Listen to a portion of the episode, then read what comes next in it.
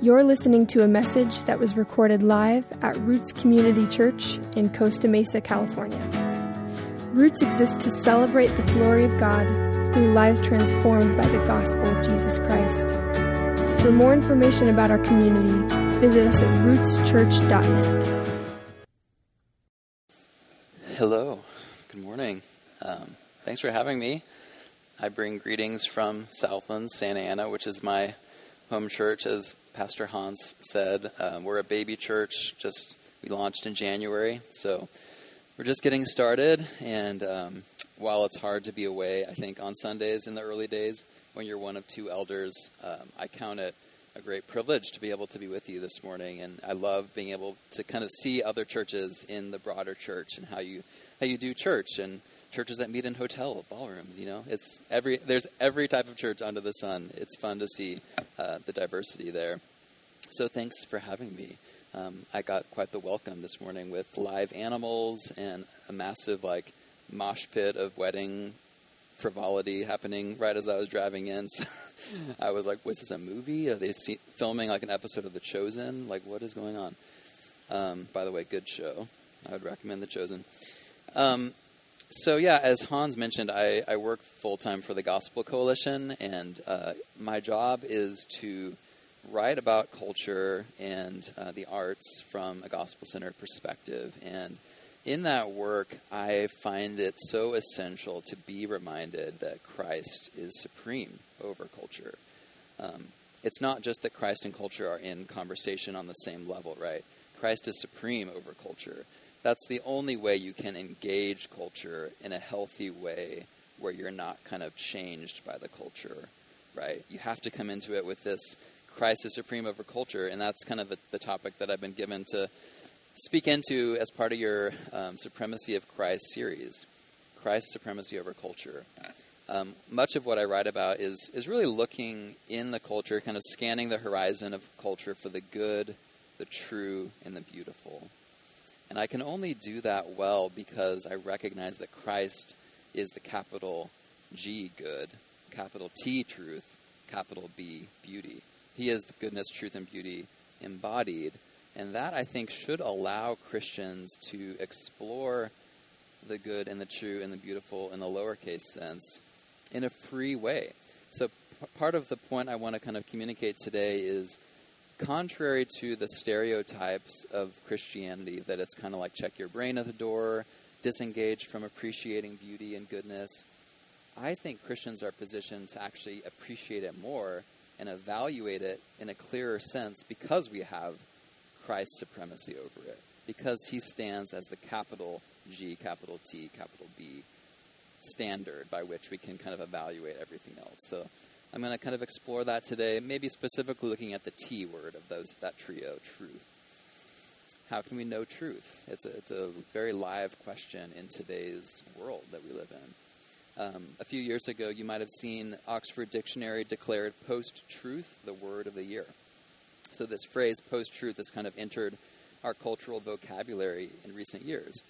Um, Oxford Dictionaries defined post truth as relating to or denoting circumstances in which objective facts are less influential in shaping public opinion than appeals to emotion and personal belief.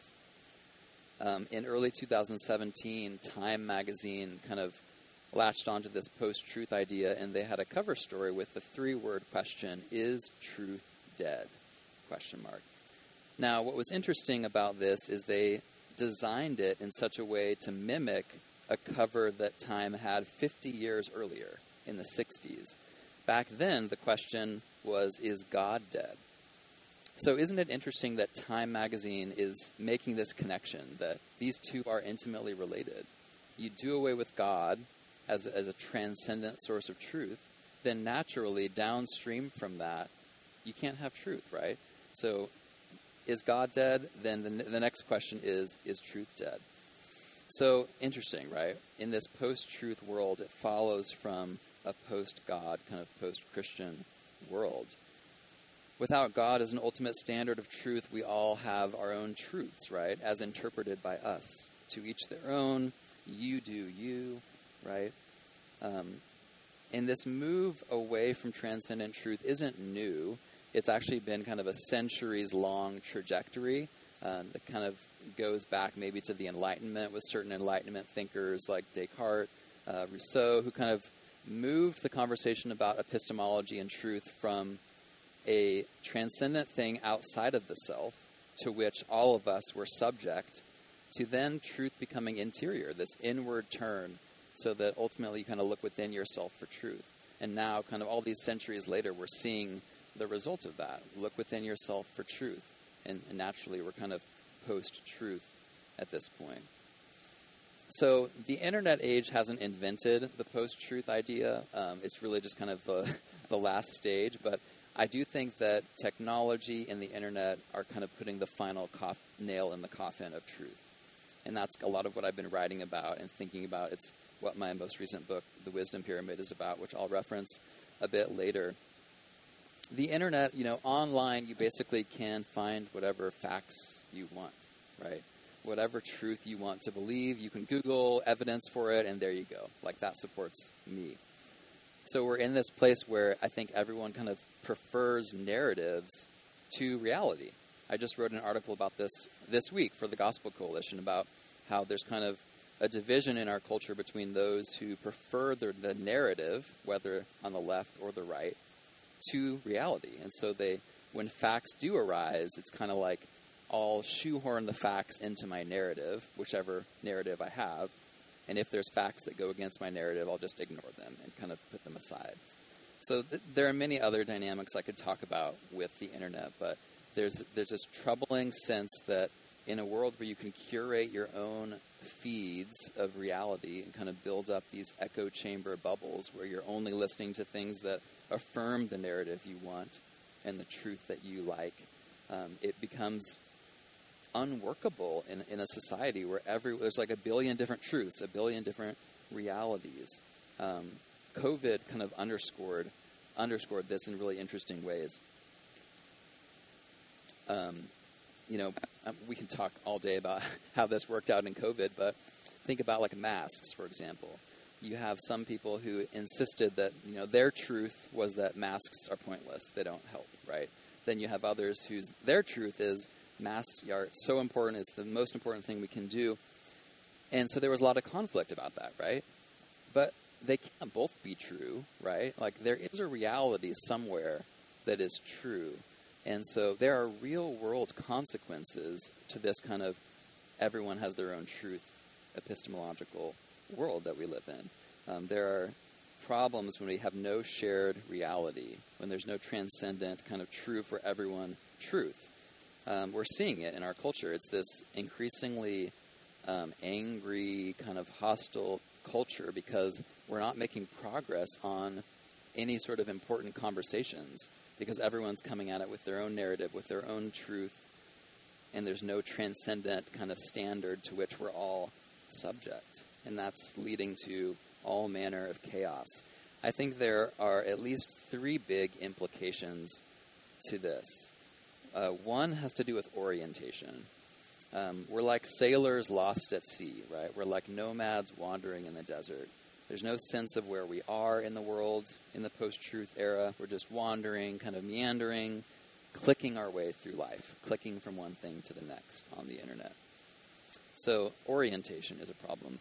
Definition is the second big problem. There's nothing clearly defined anymore because there's no consensus. There's no if there's no objective, definitive unshakable truth, then everything is subject to personal interpretation. Everything is subjectively defined, and so it creates this fluid environment where we can't even share definitions anymore, right? And you're seeing that in certain debates right now, whether about race and sexuality, you know, all we can't even define what male and female mean anymore, right? Those words are totally arbitrary. So orientation is a problem, definition, and then destination. I think this may be the biggest deficiency in our post truth world. We have no ultimate purpose, there's no telos, there's nothing that we're going towards. Why am I here? Ultimately, I think the post truth world is a meandering path of hopelessness that leads to death, extinction, nothing beyond. So, that's a downer. Sorry to kind of start on a downer, but this is our world, right? This is a world that we live in. Post truth because we're post God. And that's a mess, right? But here's the good news that equation kind of works in reverse. If we are post truth because we were first post God, then it stands to reason that if we recover kind of God as the transcendent source, then we can recover truth. We can find our way again. So that's the hope. And that's what I want to speak to today. And I want to do it by looking at one of my favorite Bible verses, uh, John 14, 6. I think John 14, 6 is such a powerfully orienting verse in the chaos of a post truth world. It's, and it's also just a life verse of sorts for me as someone who, from a young age, was kind of intellectually wired, and you know, I grew up in a Midwestern Baptist context where it wasn't intuitive that you could be a Christian and that you could be interested in intellectual pursuits. It actually took me going to Wheaton College to kind of discover, oh, you could actually do both. You could be a faithful Christian and you could pursue truth. C.S. Lewis was also an important model for me in that regard. Um, but it's a life first for me because what it does is I think it frees us up to be the most intellectually curious people in the world because we, we know the truth that is said by Jesus in this verse. So um, let's read the passage um, and just to kind of situate us in the context. Um, this is part of the Last Supper discourse, and Jesus is kind of starting to you know make it clear that he's something is coming. Um, he's going somewhere, right? In, in, in chapter 13, leading up to chapter 14, he says, Little children, yet a little while I am with you. You will seek me. And just as I said to the Jews, so now I also say to you, Where I am going, you cannot come. So he's starting to talk about, I'm going someplace. Uh, and then Peter asks, Lord, where are you going? Jesus answers him, Where I'm going, you cannot follow me now, but you will follow me afterward. So Peter's asking about this, and then in, in chapter 14, which we'll read, uh, Thomas is also asking about what is this destination? Where are you going? So let's go ahead and read it. Um, uh, yeah, I don't know if does everyone stand when you read the passage. So let's go ahead and stand, um, and I'll read it. I'll read uh, the first six verses of chapter 14. Let not your hearts be troubled. Jesus is saying this to his disciples. Believe in God, believe also in me. In my Father's house are many rooms. If it were not so, would I have told you that I go to prepare a place for you? And if I go and prepare a place for you, I will come again and will take you to myself, that where I am, you may be also. And you know the way, you know the way to where I am going. Thomas said to him, Lord, we do not know where you are going. How can we know the way? And this is Jesus' kind of mic drop response. Jesus said to him, I am the way and the truth and the life. No one comes to the Father except through me. This is the word of the Lord. So go ahead and be seated. Um, I love that. I love that mic drop moment, right? this is one of Jesus's all time. I mean, he has many mic drop verses, but this one is a boom. Like, I am the way, right? And he, he foreshadows it in verse 4. He's like, You know the way to where I am going. Thomas is like, How do we get there? How do we get to where you're going?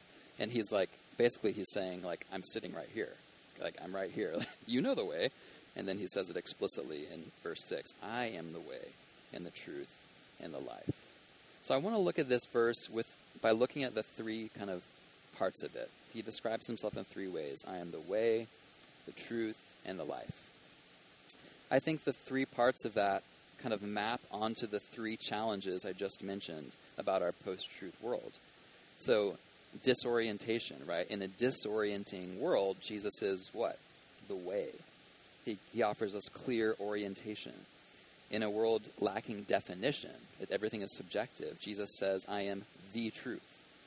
Not a truth, right? The, the article is important here.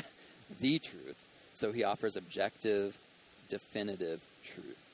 And then, thirdly, in an aimless world with no destination and no ultimate hope, Jesus is the life. That's where this is all going. I am the life.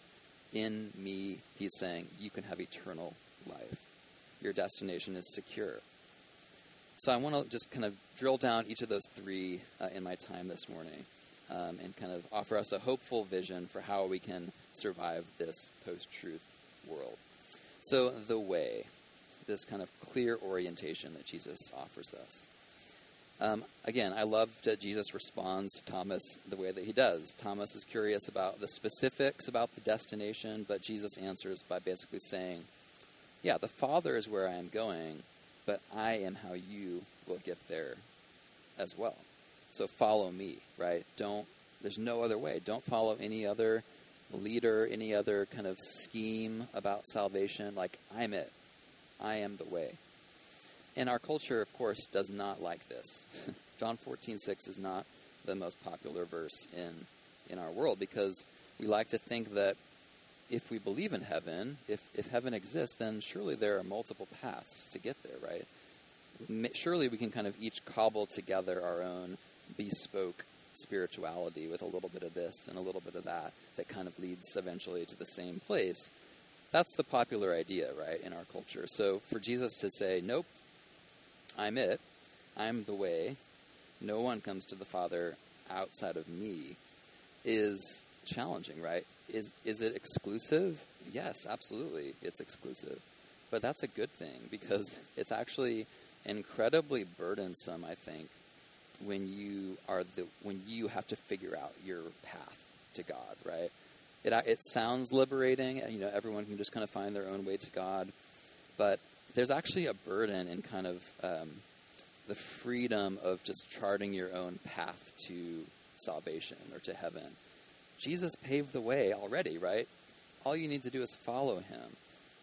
So that that is not just liberating on the salvation level, which it is, and that's the most important level, but I think it's also liberating in terms of just practical life. Um, so I've been thinking a lot about just life flourishing in the digital age, in this kind of information superhighway world. Do you guys remember that? The internet in the early days was referred to as the information superhighway.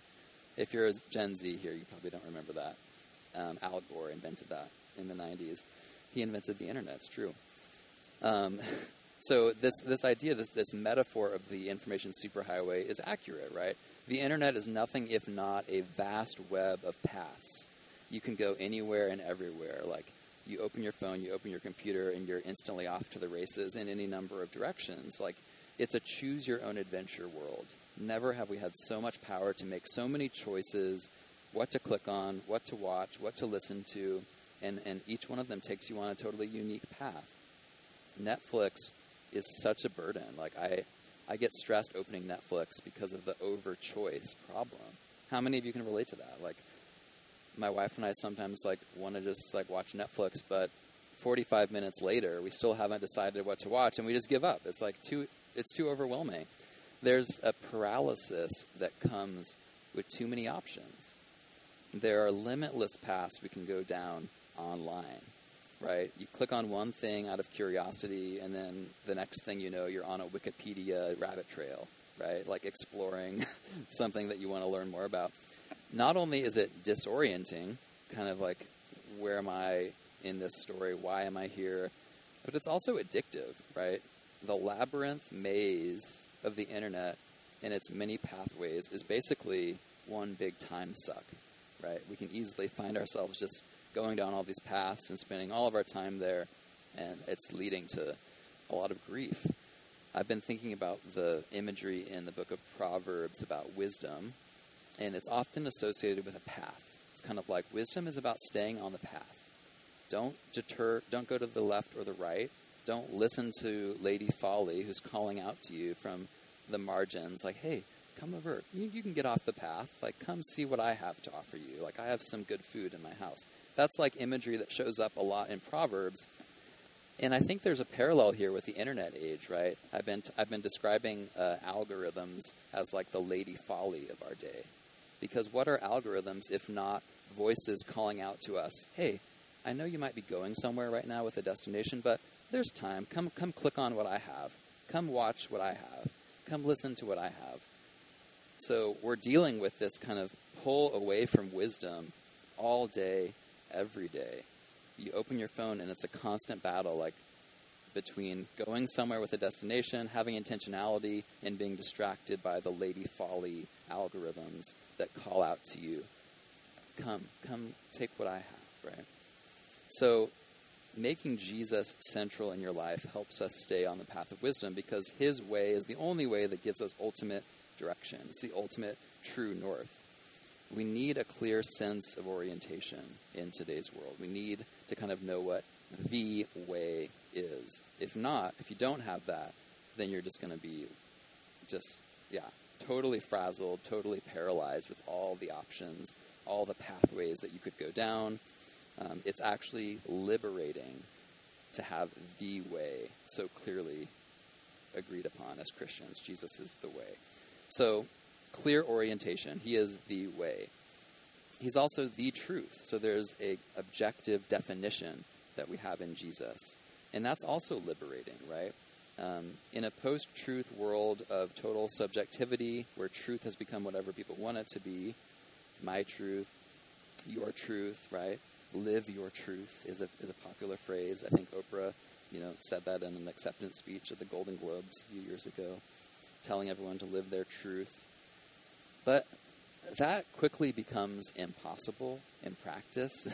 um, it becomes impossible to have meaningful discussions when you have your truth and I have my truth. Like, it becomes impossible to build established knowledge because knowledge is built on solid foundations, right? So, how can we advance in knowledge in intellectual pursuits if there's no shared foundations? It becomes impossible to really live in the world. And there's lots of examples where we can just kind of make this super obvious, but think about like um, with traffic laws. What if we applied the kind of my truth and your truth idea to traffic laws? Like one person's like, my truth is red lights mean go and green lights mean stop. And another person says the opposite. That would lead to like death and destruction all over the place, right? Um, if a 12 year old insisted that their truth is that they identify as a 16 year old, and so they should be able to drive. Not only is the DMV not going to let that happen, they're not going to give a 12 year old a driver's license, even if they identify as a 16 year old, it's just not going to end well. We have to have truth in order to survive as a society, just functionally, right? There has to be some sense of objective truth. So even the thought of my truth and your truth breaks down very quickly once you start thinking about it for very long. You know, the, the civilization that insists on subjective truth is not a civilization that will survive for very long. It's unsustainable. And I think you're seeing kind of the decline of Western civilization specifically because of this, right? We are fraying, we are fragmenting because of this idea that there's no objective truth. It's unsustainable. So then what do we do? How do we find truth in this noisy world of hyper fragmentation with so many voices, so many opinions, so many perspectives on truth? Where we open the internet on any given day and there's dozens of voices calling out to you with their truth, trying to sway you, uh, trying to grab your attention. Um, how do we evaluate that? How do we know what sources are true, what, what are untrue, what are helpful, what are unhelpful. This is really what I, the question that I was wanting to explore in my new book called The Wisdom Pyramid Feeding Your Soul in a Post Truth World. Um, and basically, in the book, I'm taking the concept of the food pyramid. How many of you remember the food pyramid from childhood? So, it's basically the idea that, like, what you eat, the physical intakes that come into you, constitute your physical health. You can, you're either going to be physically healthy because of good intakes or physically sick because of junk food intakes. I think the same idea works for our spiritual health. We are going to be spiritually healthy if we are taking in nourishing sources of information and knowledge, and we're going to be spiritually sick if we're not. I would argue most of us are spiritually sick in our society today in the internet age because we're bombarded by junk food information and toxic knowledge. So essentially, I'm recommending in this book, The Wisdom Pyramid, that our diet of intakes in this overstimulated world needs to be oriented around God because He is wisdom personified, right? when Jesus says in John 14, 6 that he is the truth, what he's doing there is he's connecting himself to God and the kind of logos, the eternal wisdom.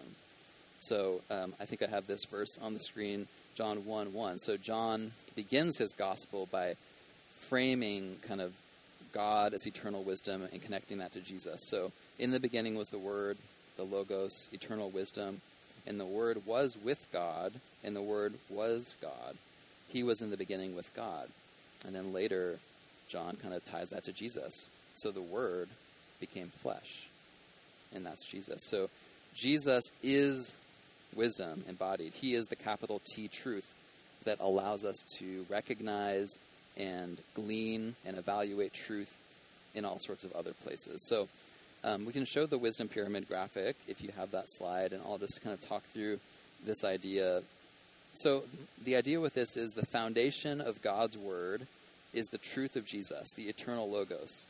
And it provides not only a solid foundation upon which you can build a healthy life, diet of knowledge, but it also has a vertical kind of scaffolding function.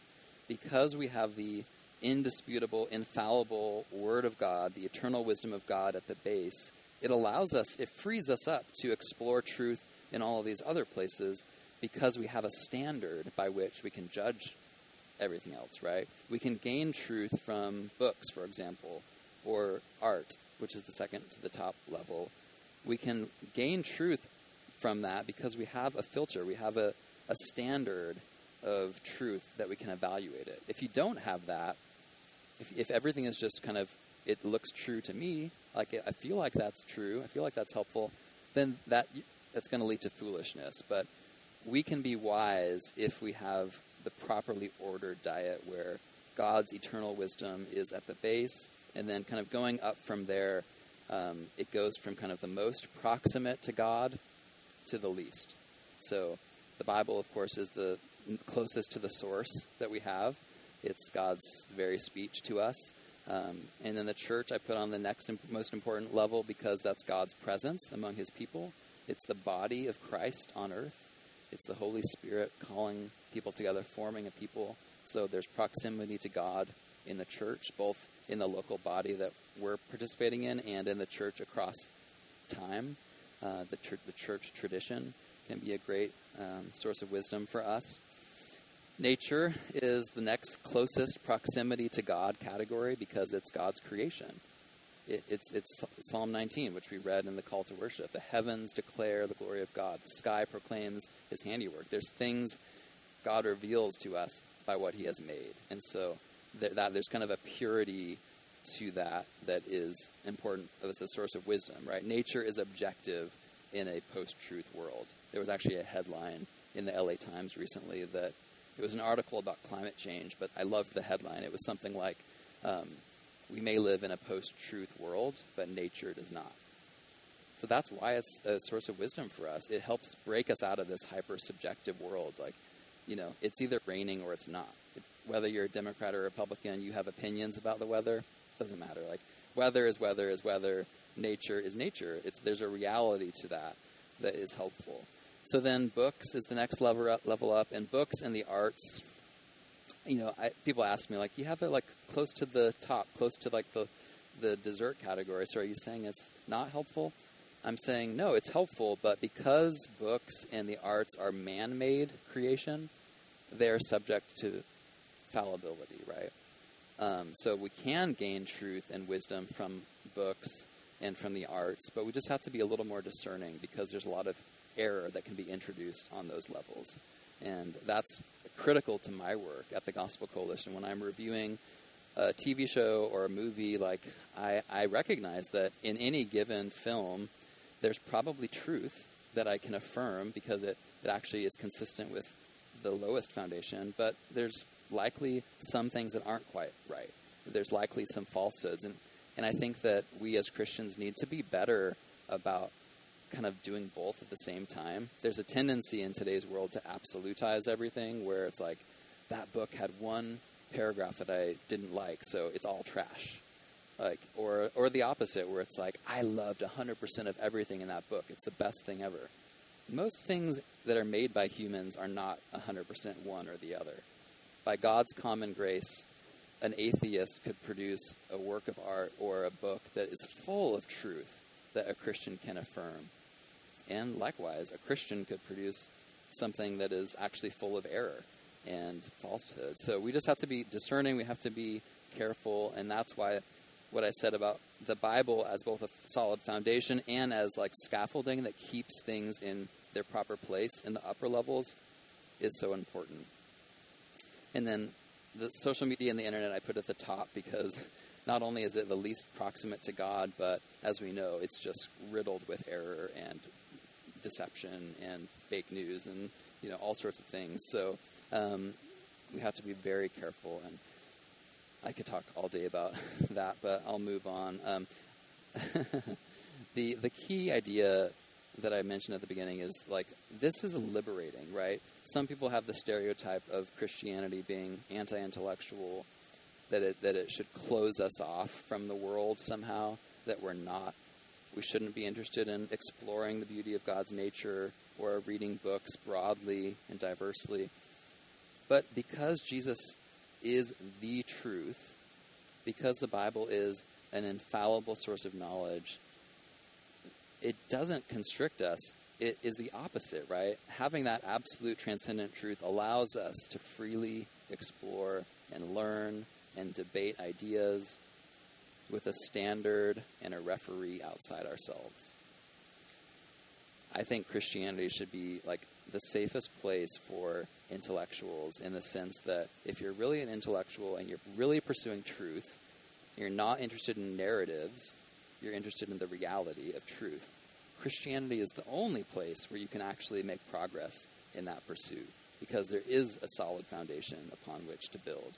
Anyone else out in the world who's pursuing truth is going to be a nomad in the desert ultimately.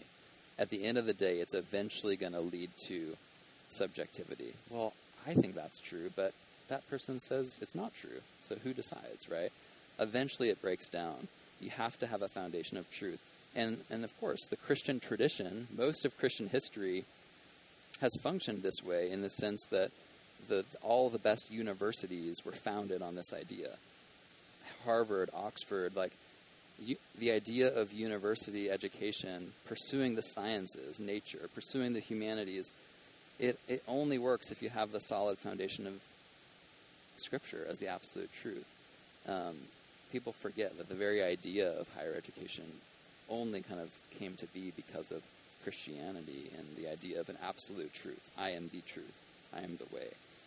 So it'd be great if we could recover that, right? If, if Christianity could become known in the world as the most fertile ground for intellectual pursuits, for artistic pursuits, scientific pursuits, because we actually have a framework where that can happen in a helpful way. So the idea of truth as liberation is is a big idea for me um, because I think the world has reframed freedom as a defensive thing, right? Freedom is about freedom from something, freedom from this group encroaching on my rights, freedom from the government making me wear a mask, whatever. Like, but the Christian understanding of freedom is a positive vision. It's freedom to. We are free, our society says, insofar as we are subject to no external authority outside the self. But is that really freedom? I don't think so. I think that's a burden. I think that is a path to nowhere. Jesus did not say in John 8, total autonomy will set you free. Right? What did he say? The truth will set you free. And who is the truth? I am.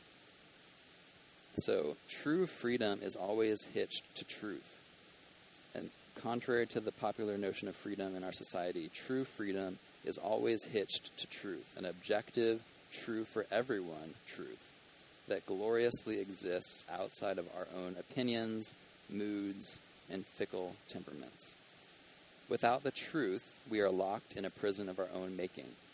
But in Christ, we're freed up to actually know the truth in a reliable, life giving way.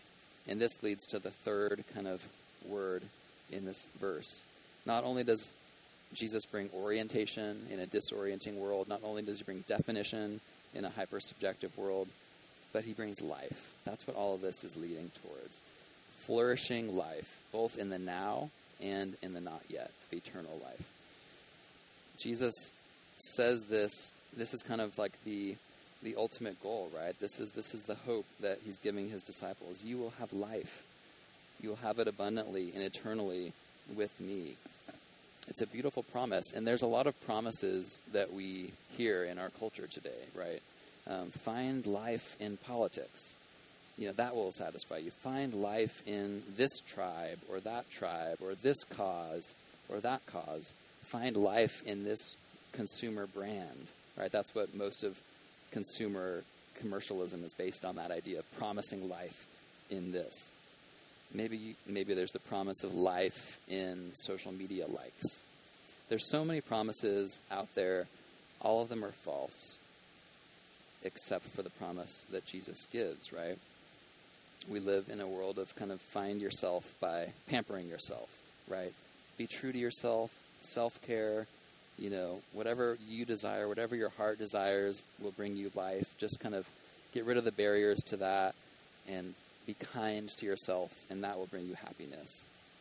But that isn't satisfying, right? The heart is deceitful above all things. It, it leads us to unsatisfying places. Jesus says the opposite of our culture. If our culture says, follow your heart, Jesus says, follow me, right? Um, our culture says, love yourself and you'll be happy. Jesus says the exact opposite. Lose your life for my sake, and you'll find it. Matthew 16, 25. A life built around Jesus, a life that fully gives itself to Jesus as the way and the truth and the life, is a life worth living. It's a life of purpose. It's a life of joy.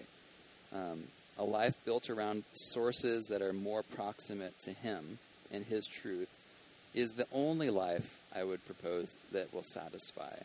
Jesus centered wisdom, built on His truth, His way, leads to health and life and flourishing.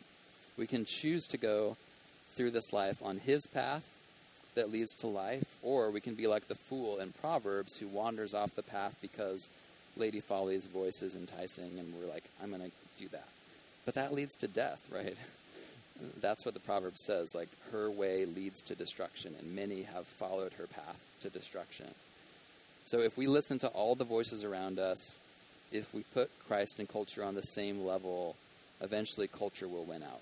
And I've seen it happen time and time again with well meaning Christians who set out to kind of engage the culture, to be missionally cool with whatever, you know, and they end up being colonized by the culture and changed by it because they're not sufficiently grounded in the orientation and the hierarchy of this, where Christ is supreme over culture, but it's that supremacy over culture that allows us to safely navigate culture in a way that isn't going to change us for the worse, right?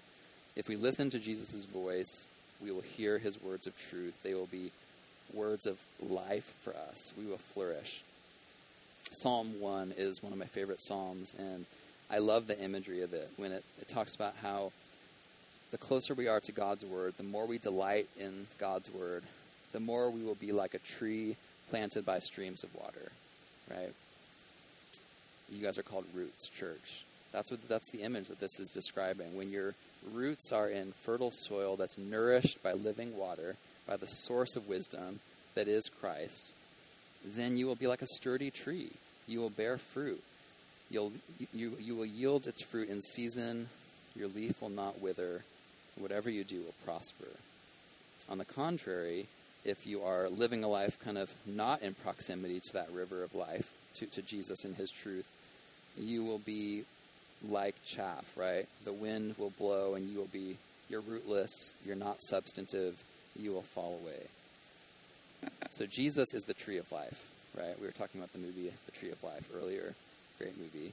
Um, I'm, gonna, I'm not going to say anything else about that because I could go on a 10 minute tangent at least. But Jesus is the tree of life, right? Uh, it's the image that bookends the Bible. In Eden, there's the tree of life. In Revelation, the end, there's the tree of life. But there's also the tree of life of the cross, The cross of Christ is the tree of life that ultimately bears the fruit that is for the healing of the nations, that is for our healing. And Jesus himself used language of kind of trees bearing fruit. John 15 is one of the most famous passages. Interestingly, it's the next chapter after what we've just read in John 14. Jesus goes on this whole beautiful uh, kind of image metaphor of I am the vine, you are the branches. Let's just read that. John 15, 5. I am the vine, you are the branches. Whoever abides in me, and I in him, he it is that bears much fruit. Far, for apart from me, you can do nothing. So the farther removed we are from Jesus, from that tree of life, from that source, the more like chaff we'll become. But if we orient our life around Jesus in his words in his truth, it'll be our north star. It'll help us with orientation. It'll be our foundation. It'll, be, it'll help us with definition. And it will be a source of life where we can bear fruit and, and flourish. Um, it'll lead us to life. So, in answer to the question that Time magazine posed a few years ago is truth dead? The Christian must say, no. Truth is alive, and he is alive, right? Truth in the person of Jesus is alive, and we can be alive in